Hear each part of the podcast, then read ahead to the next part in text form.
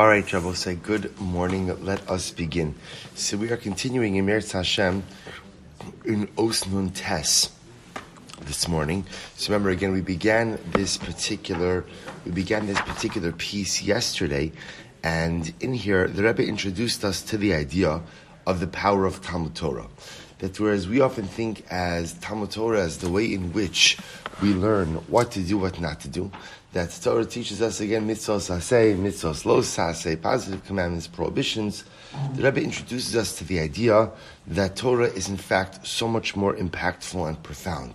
That Torah from lashon hora'ah, from lashon of instruction, or for lashon, or for lashon of guidance, ultimately teaches us how to be introspective, and goes ahead and allows us put puts us in an introspective, contemplative frame of mind to be able to go ahead and look at ourselves and look at life in a critical way. So remember again, the Rebbe, this piece is coming on the heels of the previous piece where the Rebbe taught that there's a gift in sin.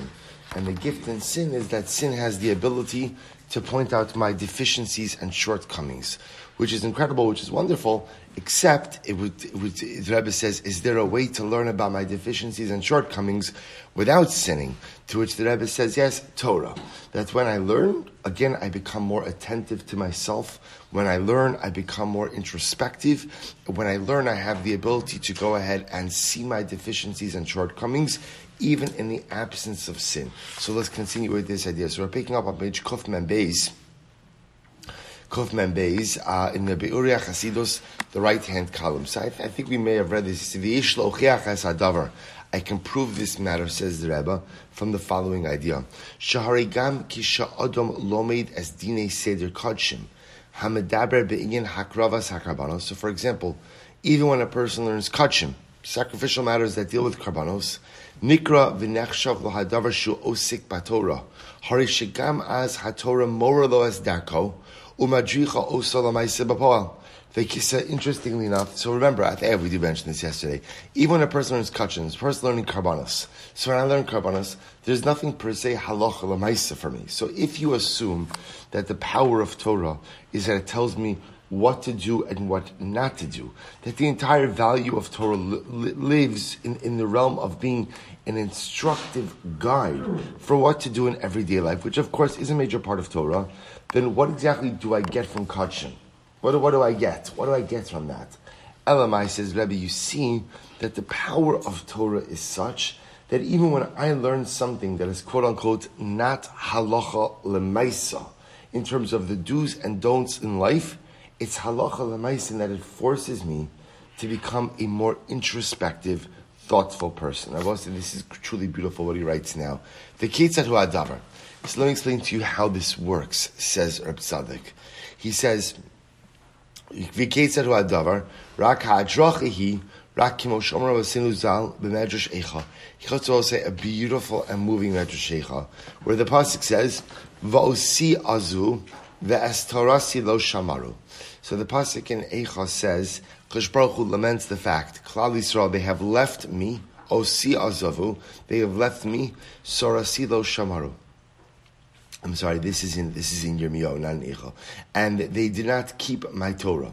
So also, if you think about it, it sounds a little bit redundant, right? If you say Osi Azavu, they left me, then of course that means they didn't keep my Torah. Same idea as if you say they didn't keep my Torah, that means they left me. So why does the Navi have to say both things? Why does it have to say, oh, O si azavu, they left me, vesorasai lo shamar, they didn't keep my Torah. So listen to us, listen to this incredible Medrash Eicha.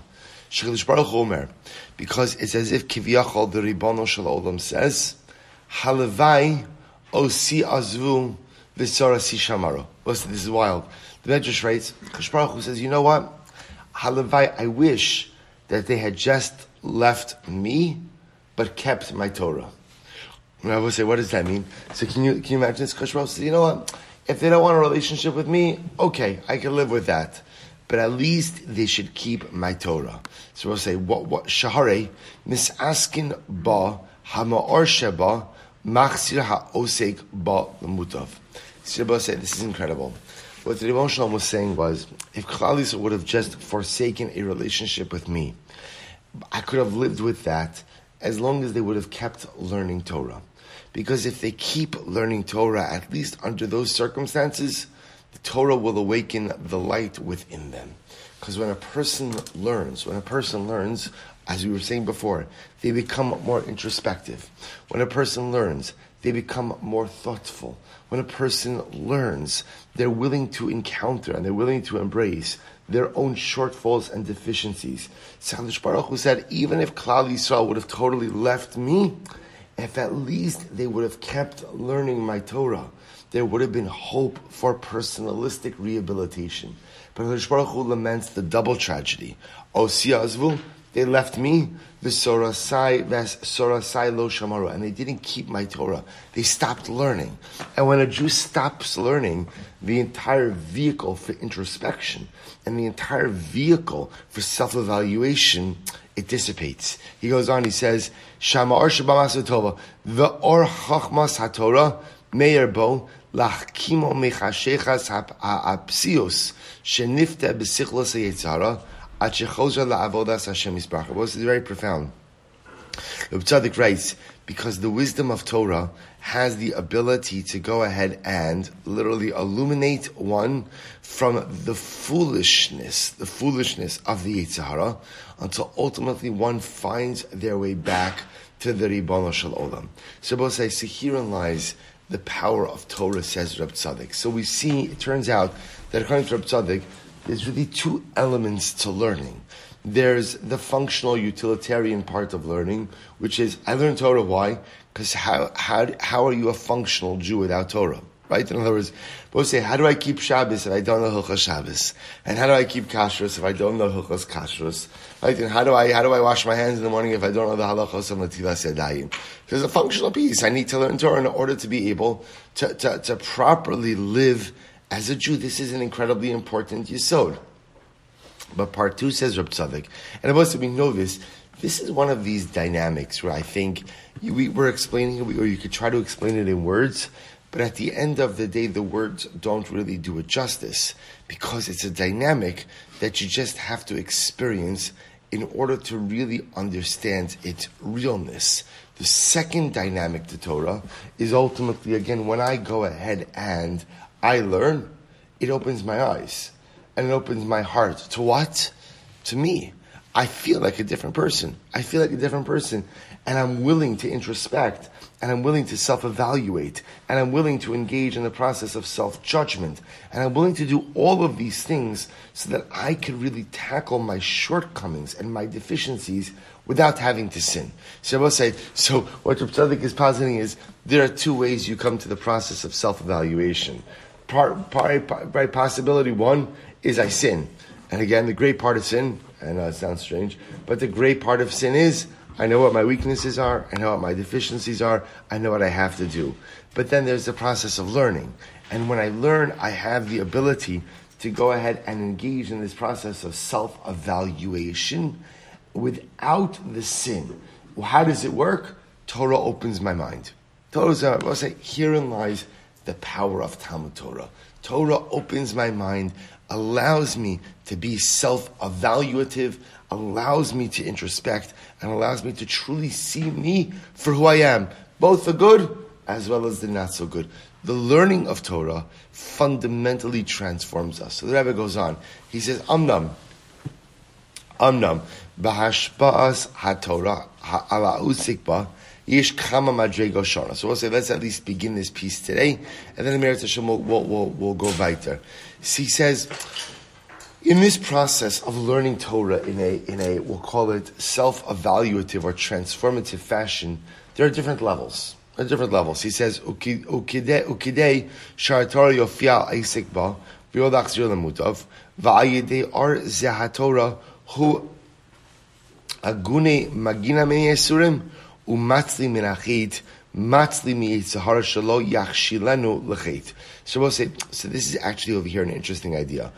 Sadik says, he quotes over here the Gemara Maseches Sota, and the Gemara seeks out the idea that Torah migna umatzla. Torah provides these two, these two different aspects to it. Migna means it protects us, or I should say like, like a magain, or it shields me, and matzla, it saves me. Protects me and saves me. And I will say, now, although those two words seem synonymous, they in fact mean two different things. So Rashi, for example, says, right? Rashi says migno matzla. So he says, he says migna means it protects me from yisur from punishments, from punishments, right, or from suffering. That Torah has the ability to protect me from punishment and suffering. Matzla saves me means it has the ability to save me from the Yetzer Hara two, two different components.